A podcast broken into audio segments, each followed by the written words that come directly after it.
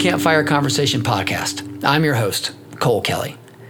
Ask almost anybody who's been to summer camp, whether they be kids or staff members, and they'll tell you it is awesome. They will also tell you through their words, but mostly through their actions, that they learn a ton while there too. As a longtime camp director, youth sport coach, and father to three growing young men, I know the lessons that we learn at camp can be hugely beneficial for all of us back home in the real world. So, each week, I'll spend some time around the digital campfire talking with professionals from inside and around the summer camp world. We'll share their lessons, their ideas, and their practices in a way that I hope will be immediately useful for your life back home. So, pull up a seat, get your marshmallow ready to roast, and let's spend some time learning together around the campfire. If nothing else, camp is playful. It doesn't matter if you are a six week sleepaway camp or a week long day camp. Kids show up to have fun and to play. Out in the other world, away from camp, play often takes a back seat to schoolwork and after school programs and tutoring and chores and whatnot. As we grow, the role of play continues to diminish for the, the vast majority of us, and that's to our great detriment. When thinking about how playing more back home could help us, I thought immediately of tonight's guests at the campfire. After learning from his playful presentations and fantastic books over the past two decades, I knew Michael Brandwein could help shed some really great light on the benefits of play. For those of you who don't know him already, Michael Brandwein has a truly international reputation as an expert in education and youth development. He is presented in every one of the 50 states in the U.S. and on six of the seven continents. I'm sure the penguins in Antarctica will look forward to hearing from him soon. Michael presents workshops for teachers, youth leaders, and parents and others. He has written six best selling books on leading and training adults to work with young people, including Skill of the Day What Great Leaders of Young People Do and Say, and his latest bestseller, Growing Great Qualities in Kids. Michael's also written and presented three Emmy Award winning television programs on developing great young people that have been broadcast on PBS stations throughout the U.S. He served on the National Board of Directors of the American Camp Association, got his JD degree from the University of Chicago, where he also now lives uh, with his wife Donna and their two sons, who are both educators. I'm sure that after you've learned some from Michael tonight, that you'll actually want to continue learning. And the best way to find him is at his website, Michael Brandwein. That's spelled B R A N D W E I N dot com. I hope you'll enjoy this great campfire conversation about play with my friend, Michael Brandwein. Michael Brandwein, I am so happy to have you around the campfire. Thank you, Cole. This is going to be fun. So I have spent, let's see, I've been in camping 18 years. I've probably gone to 15 or 16 either national conferences or regional conferences for for summer camp and whenever you're on the list i go to see you and i, I go to listen along with a sea of other people in camping um, but i have to tell you that I, I still use actually a number of the things that you have taught me throughout the years with our staff that you've trained our staff and they don't even know it. Um, but, but it has been they don't know who to blame, is what you're saying. you know, that's the best compliment ever get, really, um, uh, when somebody says we're using the things that we learned, because that's the only real reason to uh, to present it. Uh, uh, to me, the usability of it is the only thing that counts. So I'm delighted to hear that. Um, so one of the things, Michael, that I, I love about your work and when you you present is that you're you're so playful and at the same time you're also so thoughtful in the whole process um, and and I find that that's the combination that really helps people connect most to the learning process. Do you find that as well? Well, when people are having fun, I think they are more likely to learn more because uh, they're able to focus and uh, feel more safe. Safe is is really important, and it's a byproduct of fun. In other words, if you're sitting there nervous that, uh, uh, or your relationship with the person you're learning from isn't a positive one. Um, if it's not open, if it's not warm, uh, I think people learn less. Anxiety usually gets in the way of learning. So one of the ways to combat that is uh, through fun. The other thing is, you know, of course, we are all, I'm at the front of that list, you know, we get naturally defensive sometimes uh, oh, you know, we want to say, oh, I already know this, or you know, or Cole's telling you something, but I already know this. You know, I already know everything about that. Uh, mm-hmm. the way to cut through that kind of uh, defensiveness is to make people feel more comfortable. And when we uh, uh, are playing and actively engaged, that's one way to do it. The other reason is um, because a is usually a product of active um, engagement. In other words, uh, uh, practicing the things that are being taught. So I like to get people up, moving around, and immediately practicing and talking to each other about what we're learning, which is exactly the way we train staff to work with kids. Um, and it's a model of how we want them to turn around after we've trained them and work with kids. Uh, that to me is always the greatest challenge. I, I actually have a name for it. In my very first book, I called it the PDP which is uh, my pass down principle. The way we mm-hmm. teach people, say, for example, if you do a staff training for teachers or camp counselors or before and after school leaders or um, uh, any other kind of youth leaders, the way we teach them becomes a model they're going to turn around when the kids come and relate to them.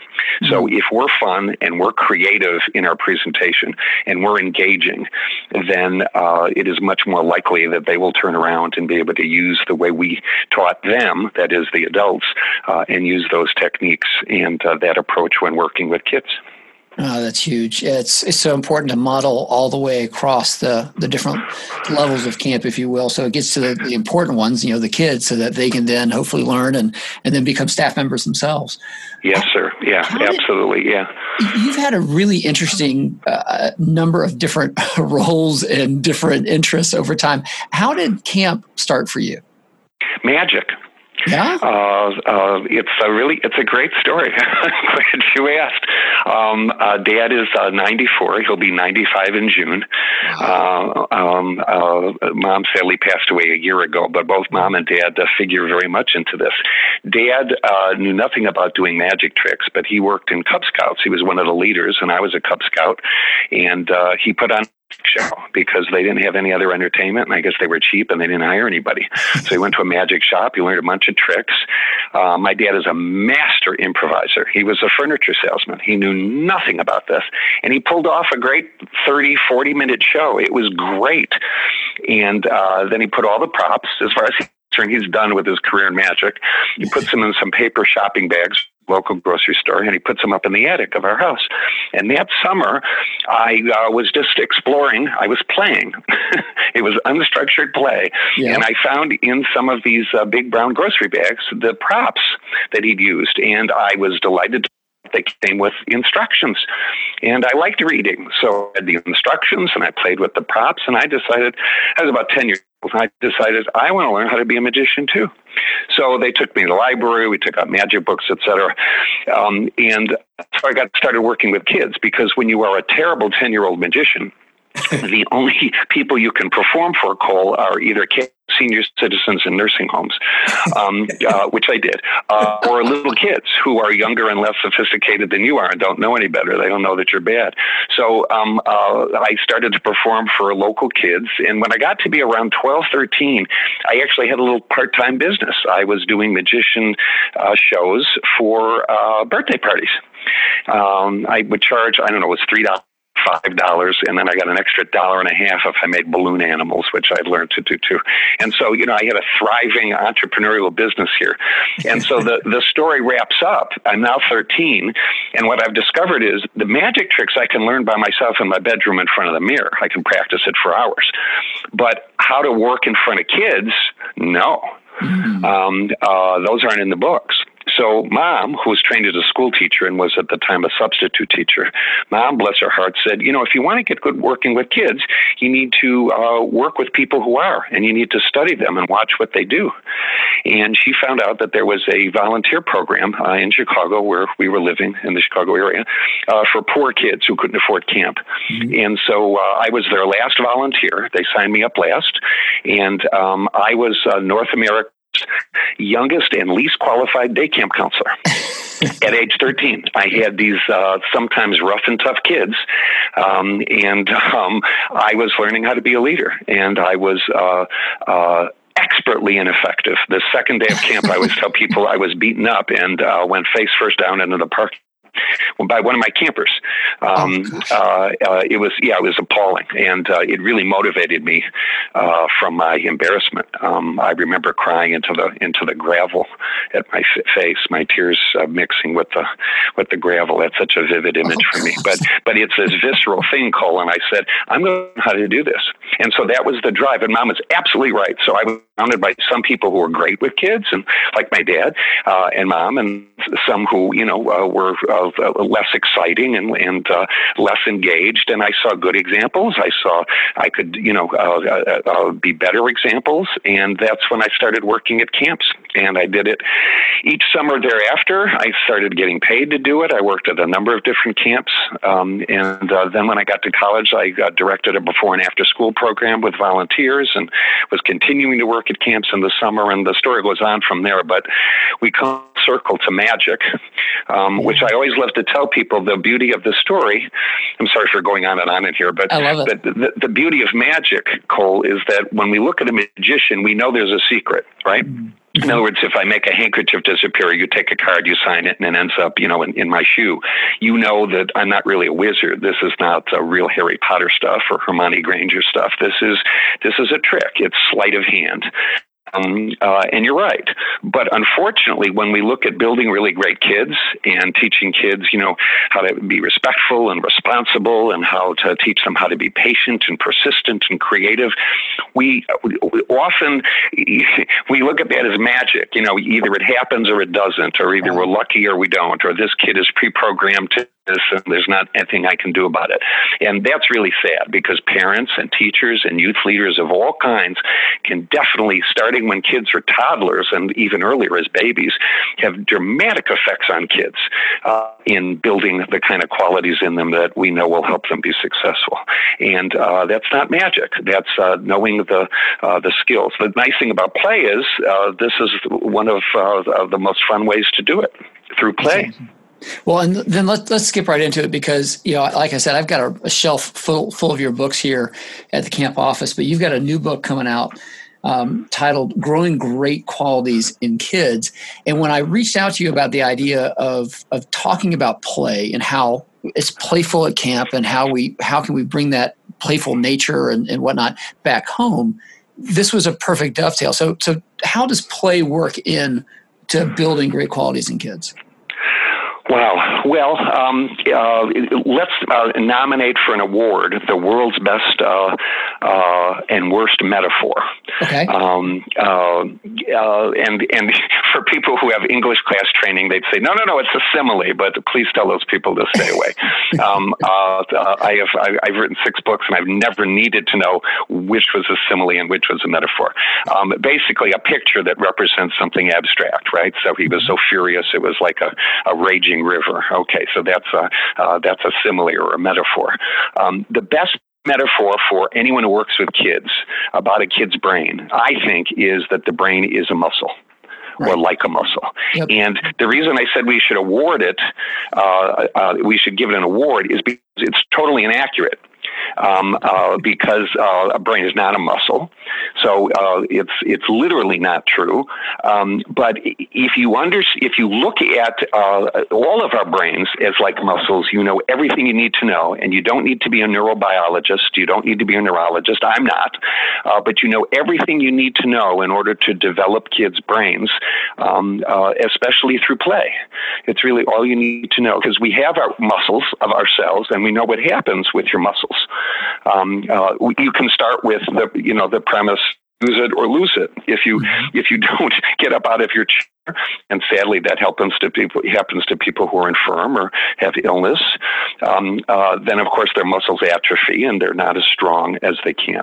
Uh, but go past that. We know that if you do things that develop strong biceps and triceps, that it helps you lift things and helps you do other things that you would like to uh, reach your goals. If you have strong legs from hiking or just walking or bicycling, we know that that will help you uh, when you're on vacation and you want to walk around a museum or when you want to just walk through the woods or take a walk with your children or your friends.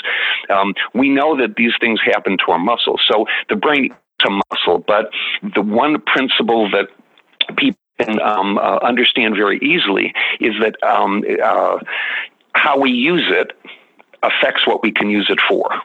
Um, so the way the way we you know the, the way kids use their brain uh, changes their brain physically and makes it uh, usable for success. Got it. So literally, um, you're rewiring or at least pre-programming your brain, regardless of what you're doing. You're you're training your brain in that way.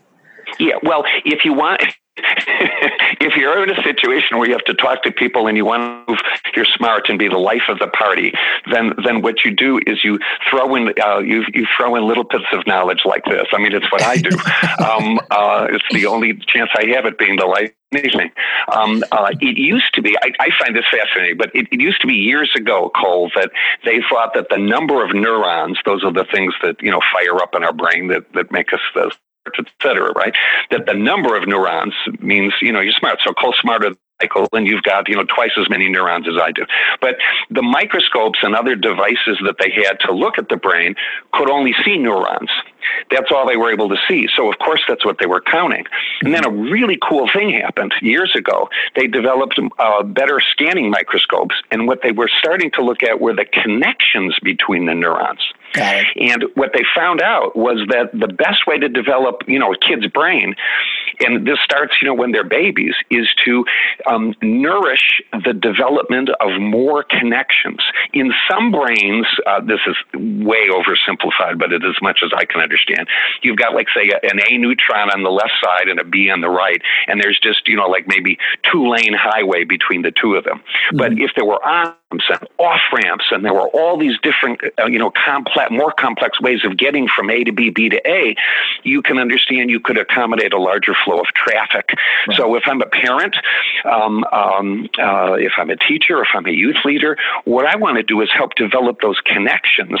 And um, scientists study this for a living. Uh, the kids are no use whatsoever because the kids won't let us unzip their head and reach inside, scoop out their and study um, because for some reason they won't do that. Rats will, and so rats figure a lot in this kind of research about the effect of play. Um, uh, but the kids, unfortunately, are uncooperative with regard to that. Um, the uh, uh, the real uh, uh and plus you can't have you can't have a control group. You can't, you no. can't, I can't I can't go up to your campus and say you the third of you come here. Yeah. Okay, you're not going to play the next ten years. It's for science. Stop complaining. Okay, and then you'll be the control group. These kids can play all they want, and then we'll scoop out their brains and see whether there's any difference. um, the main things for parents to know, uh, if uh, and I'm asked this all the time. Uh, main thing for teachers and youth leaders to know is number one, the brain physically changes and it doesn't stop.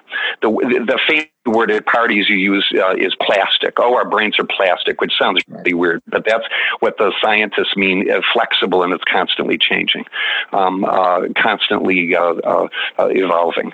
And um, so what that means is your kid's intelligence is not fixed at birth. They used to think that not that many years ago. Um, you can change the physical structure of a brain. Um, the other thing that um, is very important to know is that um, you can build these connections that I just got excited about by giving kids experiences where they can, you know, exercise uh, various brain muscles or, or the brain muscle. Uh, that's what uh, that's what play does. And so what, what I've done, uh, I think the last book I wrote is is the most important work of my life. I've been working on this for 40 years. It took me long enough to to write the book, but it intimidated me to do it because it, it really is my my life's work. Wow. It's um, it teaching people two things: to be more specific about our expectations and what we mean when we say we want great qualities in kids, and then second, to be more specific in communicating about it. So what I like to do is work work backwards. Um, I love starting at the end.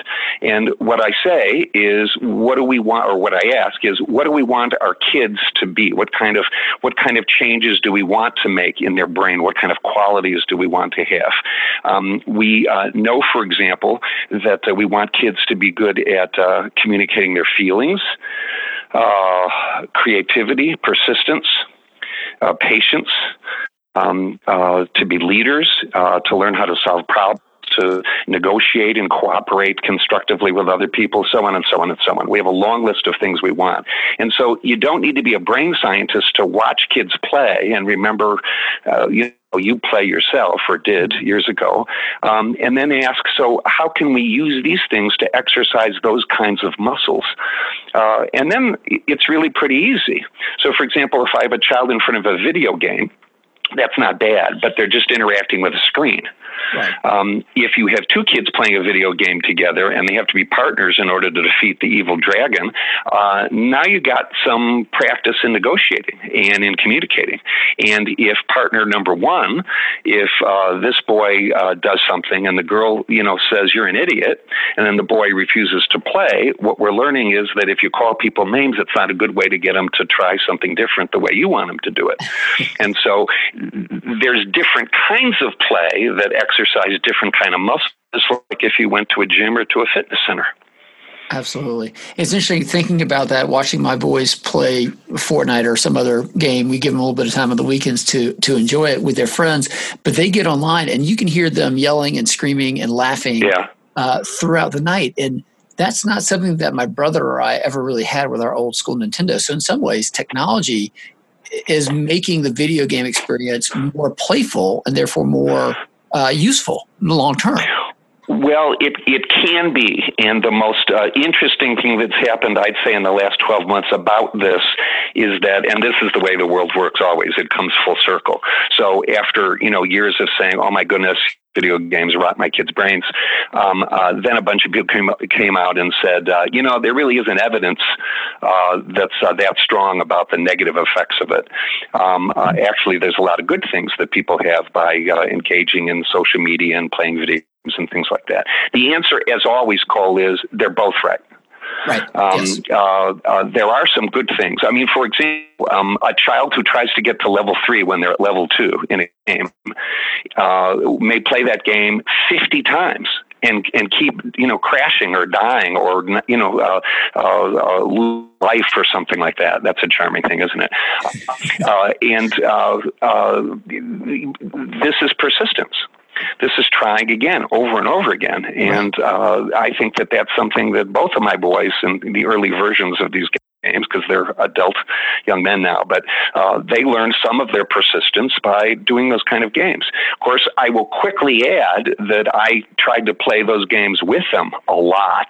I right. was there sitting with them, and we talked about, well, we could quit I remember one of my sons said, "You can go online and there's cheating codes," and I say, "Well, you know, um, we can. You know, let's talk about that. And you know, what would we get if we did it? Well, then we get to see, you know, Darth Vader. You know, because he's on level three, not level two, and then so we were able to talk about it. I wasn't just leaving them by themselves. I could ask them questions to help guide them. And, you know, I'm proud of them. They said, well, we could try one more time. And I said, yes, we could. And, you know, what could we do differently this time than we did last time? So all of that builds really great muscles. All of that is, uh, is, is really good. Um, uh, the problem with the screen time mm-hmm. which if you know there's people who study that full time too american academy of pediatrics uh, uh, other places like that and you know say that there's more and more uh, time in front of screens. Uh, this can be a concern. Uh, a lot of studies people, you know, read about or hear about uh, every week about the amount of time kids, even very young kids or toddlers, spend in front of screens. The main, this is just my opinion, but the main problem with screens is that they substitute for something else. Yes. Um, uh, so, in other words, it's not that three hours in front of the screen is necessarily going to rot their brain, but three hours in front of the screen means they're not playing Legos for an hour because right. so it, it replaces that. And would an hour of playing Legos be better? Oh, absolutely. Of course it would. Um, and one reason, and let's be specific about why, it's because that kind of play is less structured. Now you can buy a, a, you know a building block set, and there's a picture of what you're supposed to build, and you can follow the instructions. But even in doing that, and I did this you know with my boys uh, incessantly. Uh, uh, both Ben and Dave, you know, uh, uh, would sit there with Dad, and we'd look at the pictures. And the cool thing about the instructions is there's no words, so you have to you know look spatially at the pictures and then try to duplicate it with your hands in the building blocks. There's a lot of there's a lot of good thinking going on with that. But the best kind of totally unstructured play with building blocks is to just build stuff and not try to make it look like the cover of the box. So what does for, yeah, what, go ahead. What what does the unstructured play do that's different than the structured play? Well, structured play is good what does it do? Let's start with that. What it does is teach you to follow rules. Sure. It teaches you, you know, when you color it within the lines, it means that there's there's a specific right or wrong way to do it, and the dog's supposed to look like a dog. Um, and uh, uh, I want you know kids to play regulation soccer from time to time, or other similar games, basketball, or you know uh, whatever they want, because um, uh, you have to follow rules. And there's an umpire, and there's consequences if you cheat or if you you know step out of bounds, and that's really good for um, uh, here's another fancy party term, impressing your non neurologist friends, uh, executive functioning. That's the front part brain, the, the prefrontal cortex. Doesn't that sound sexy? Um, the prefrontal cortex is where our kids are developing uh, uh, impulse control and the ability, you know, to, to follow rules and, and be organized, etc. By the way, very important to know, drum roll here, this part of a young person's brain is still developing in their 20s so that's yes. why you know you don't just worry about the toddlers or elementary school. This is the age of, of staff, for example, who work right. with young Absolutely. people. This is something that they're all all working on, as you well know.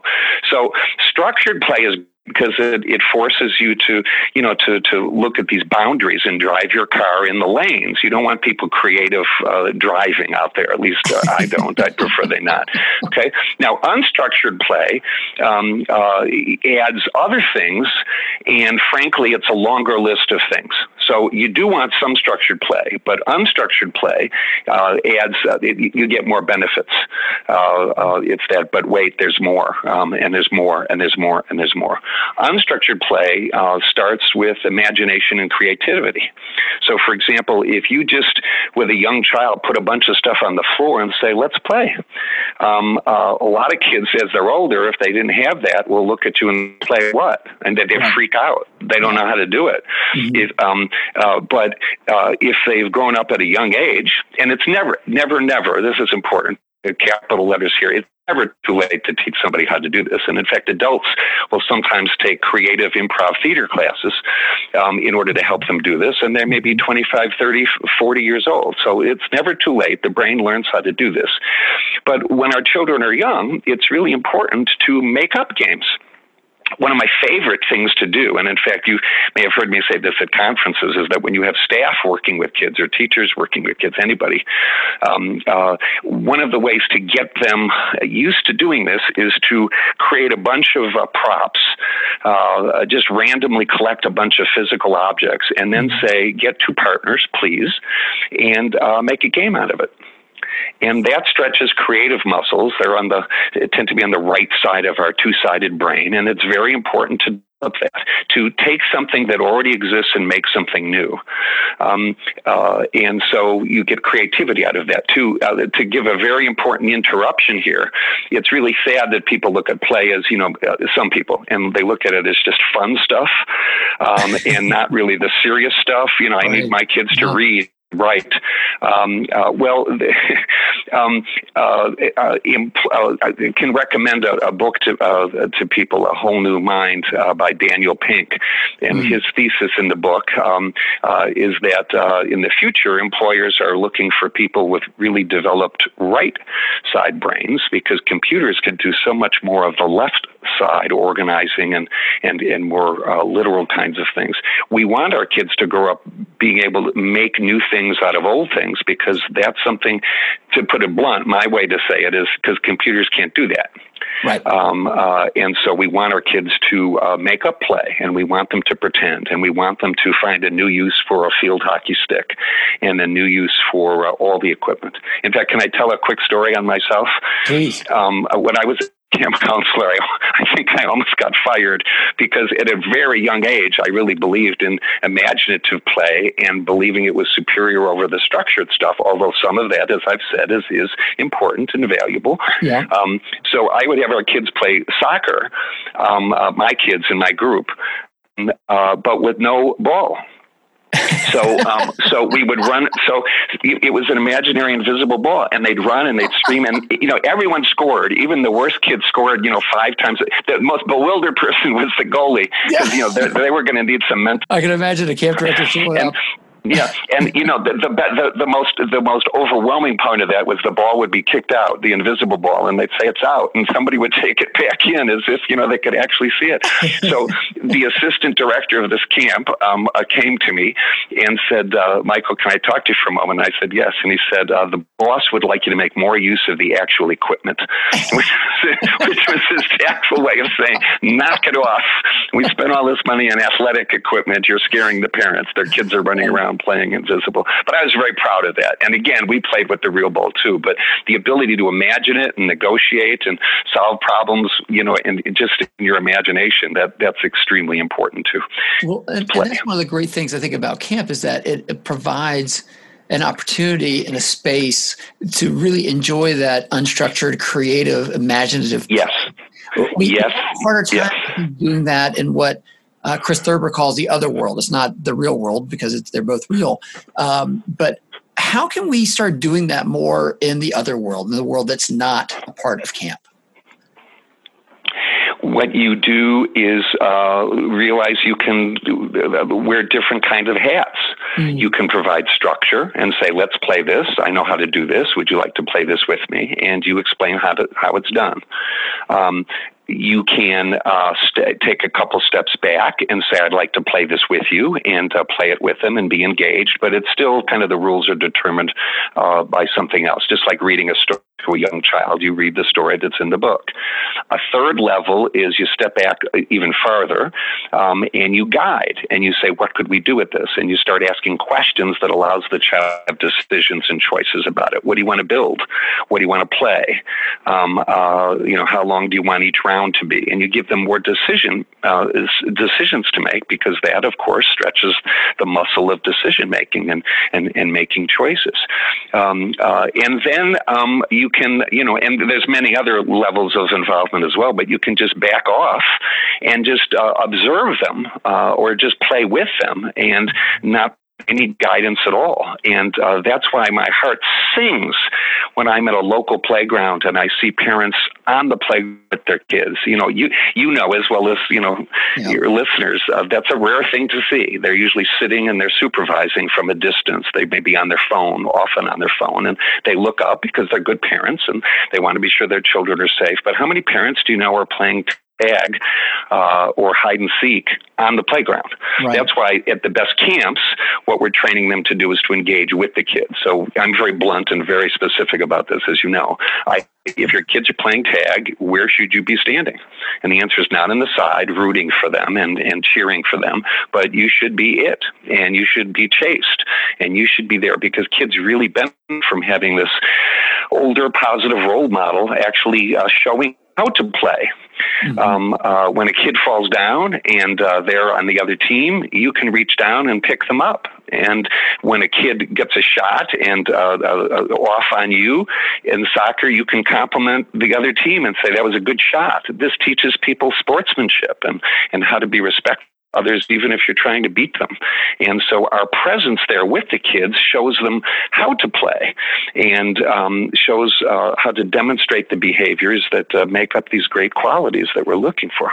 Yeah. I mean, I have so many memories of watching our, our counselors play with the kids and seeing the initial joy on the counselor's face, one, just because they wanted to play and we said please play and they're oh great i can't wait and then to see it morph to the wait a second, I'm playing with these kids and it's so much more rewarding because they, they're starting to kind of see that the kids are watching them play.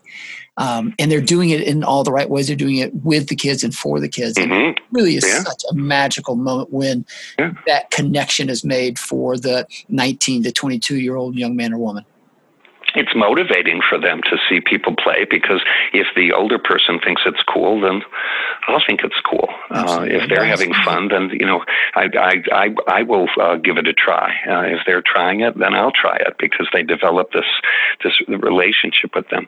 Uh, another thing you can do. I'm I'm also known for my dabbling hour. Mm-hmm. Uh, my dabbling hour is something I recommend to all programs, uh, including schools, that there should be a certain defined time every week um, uh, I call it the dabbling hour. It doesn't have to be an hour, but you can do anything you want. And you know, one of the beauty of camps is that there's you know a thousand different choices you can have of things to do that would be fun or interesting. Um, but there's one rule in my dabbling hour, which is you can't do anything that you're good at. okay, so if you're a tennis guy or an art, I was I was a tar person because it was easier for me to compete against myself. Mm-hmm. Um, uh, so I did archery and, and things like that. Um, uh, but I can't go to archery during dabbling half hour or 45 minutes. Um, I have to go. Let's say I don't think I can draw with it. I got to go to art or any place else. You know, if I'm not a if I'm not a team sports person, um, I got to go to baseball. I got to go to soccer. Um, and counselors are there too, and the same rule is for the adult you know the the the the, the uh, varsity star in the soccer uh, can't be there at soccer. They got to go paint a picture, and the whole thing is to laugh about the fact that it's not very good. I tell staff, you know, there are people uh, like, for example, Einstein, one of the great, you know, the, the brains of all times, who would dabble uh, in playing violin, not because he was a brilliant violinist, but that was great for the development not only of his, ba- uh, his brain but his spirit made him feel good to do it, even though he wasn't an expert at it. Churchill, one of the great brains, um, uh, uh, uh, painted mm-hmm. Uh, and was pretty good at it. But you know, I don't think anyone ever called him a master painter. But he, you know, these people who we look up to with great brains, they knew how to dabble in things without having to be the, the, the best in the world at it. And I wish, you know, children are so afraid now to try new things. Cole, they're afraid to do anything where they won't get an A. There's all this pressure on so many of them. And um, uh, camp, for example, one of my thousand reasons why every child should have experience is because you can go and there's no grades. Right. Um, uh, you can just go and you take. I mean, I remember taking courses in college at university, um, pass fail. That's one of the great luxury of life is to just be able to take a course and learn from it or play something and not have to worry about whether you get a trophy or whether you're any good you just enjoy it and maybe get a little better and you have fun with other people who are doing the same thing. Well, it's interesting going back to your original point that we have to become more specific on our expectations and our communication. You know, when you get to camp, I think it's very specifically laid out that you're here to be a good person and have a good time. Let's go. Yeah, and would you say that again? Exactly the same way you did. I want everyone to hear it and underline it. I'm going to put you on the spot here. say it. Say, say it the same thing. Go ahead. Uh, your expectation when you get to camp is to be a yeah. good person and have a good time. Yeah, the order in which you put that is the reason that you've got a great camp. Because one of the the things that that is my mission to explain to people that fun is very important. That's the good time. That you mentioned second. Right. The really important thing is how we use this fun, incredibly fun, and adventurous and exciting atmosphere um, uh, to learn how to be good. In other words, by good we mean to have the qualities that will make us happy and and help us be uh, successful in achieving whatever goals. We, the the problem, and this is the reason I I, I wrote the book, is that we kids be nice or show some respect, Buster, or Cole, you've got to get more responsible, or uh, you can be creative, just give it a try. using those qualities, it's like saying, Cole, levitate. Right. You know, you don't know how to do it. That's why it goes back to magic. It's it's like it's a magic trick. It's like I'm going to say a spell, and you're going to learn to listen. Um, uh, or you know, uh, parents in the grocery store with their kid, and they uh, they, they say "calm down," as you know, and they say it re- in a really loud voice while right. yeah. you know uh, exposing their armpit armpits, you know, waving their their their arms around, um, thereby showing how not to be calm. Um, by demanding that kids uh, be better and be good and be on, you know, when you're at grand you better be good. That's too general. So my my mission in life is to help people identify the things we really want them to be. And this part's easy. We want them to be respectful and responsible and and, and confident and those things. And then my job is to help them figure out what are the things that people who have those qualities do or say. And I call them say-dos, S-A-Y slash D-O apostrophe S, say-do. So say-do is what people do to demonstrate they have the quality. And when you can do that, and you'd think that's easy, but it's not. It's not. It takes some practice. I've got hundreds of examples of exactly what the say-dos are for all of the qualities.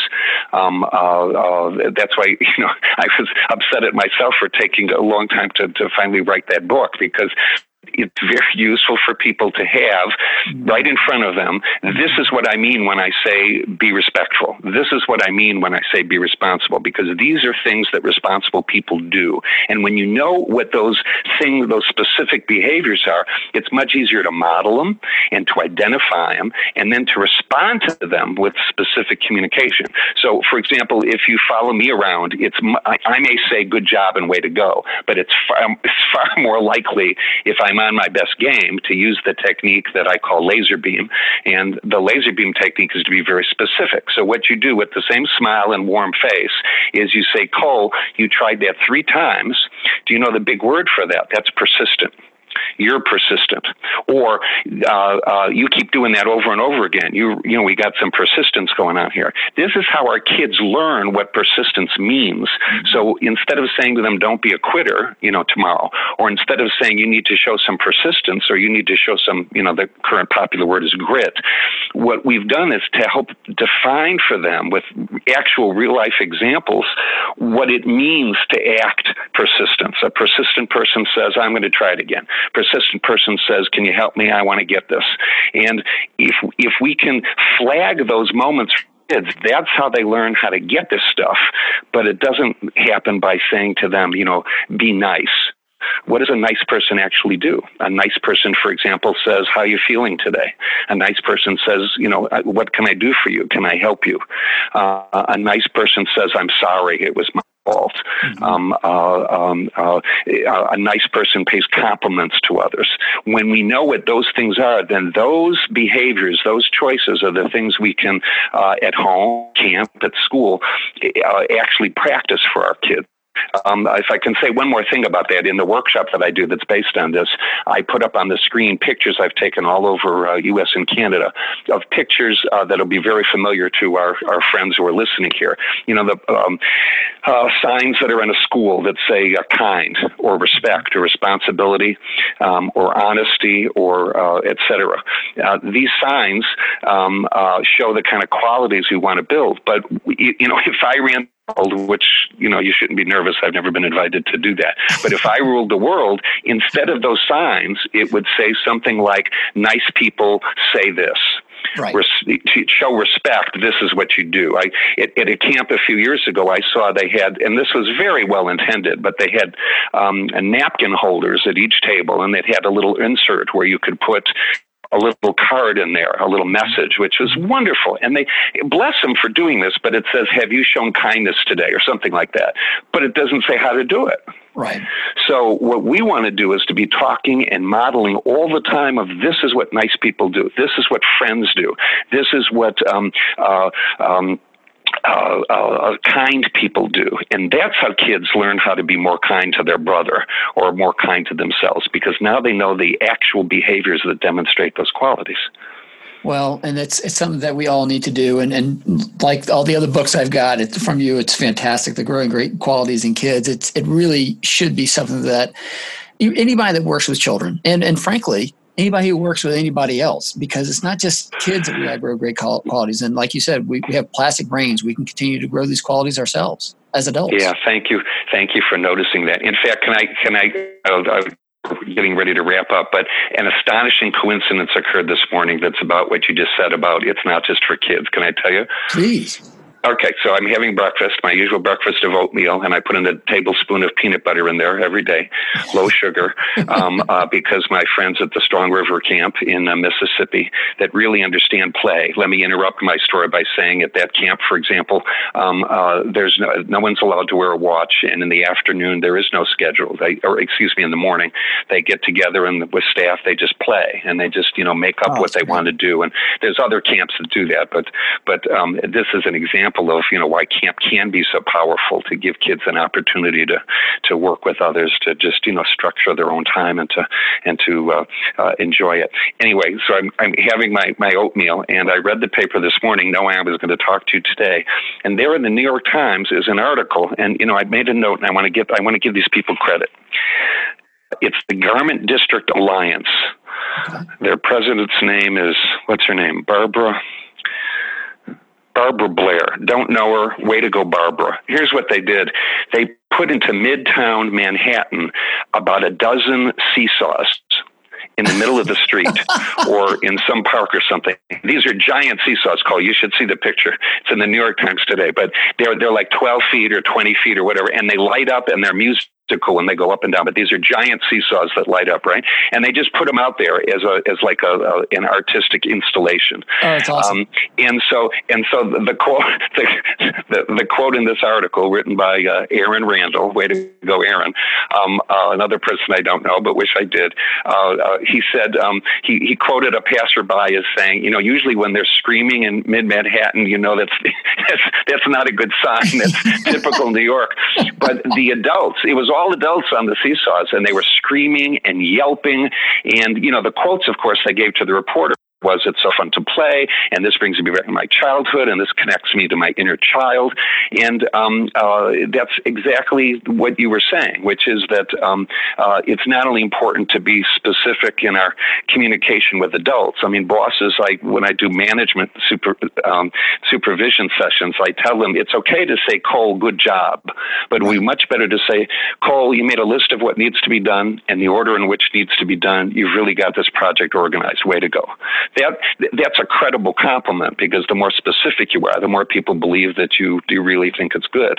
Um, uh, and then with regard to play, um, it's also about adults because um, uh, this article pointed out how unfortunately we don't play as much or at all mm-hmm. when we're adults. Certainly not unstructured play. You know, maybe we have a, a sports partner to go and do something with, or watch sports on the TV with friends. But that's different than just making things up, and uh, that's very important for our adult brains and our, our you know, the, the, way we feel about ourselves as well. It releases great chemicals in our brain and um, is something that I wish we could encourage more. You know, wouldn't it be wonderful if you could get for one week of your summer adults just to come to camp? Oh, wouldn't gosh. that be wonderful? And there are some places that pull that off, you know, retreat centers and things like that. But yeah. they always report this was the best week of my year.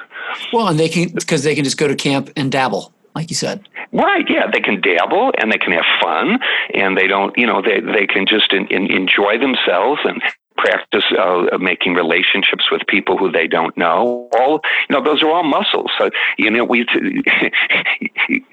to teach kids to make friends. There's skills to make friends. Uh, like for example, mm-hmm. asking people questions about themselves is one of the maybe top three most important thing to teach kids to do. That's how you make friends by showing you're interested in another person and that you value what they're going to say and listen to what they say and ask them another question. You know, they one kid tells another, Well, I have a cat. Tell me about the cat. You know, what's the name of the cat? Well, it's Aaron. How come you named it Aaron? you can teach little kids to do this because they're naturally, you know, curious. We need to show them this is a wonderful thing that they can uh, do, um, uh, and uh, it'll help them make friends. And uh, the play is a great place to develop those kind of muscles in building relationships while you're, uh, my goodness, while you're having the, the most fun of your life.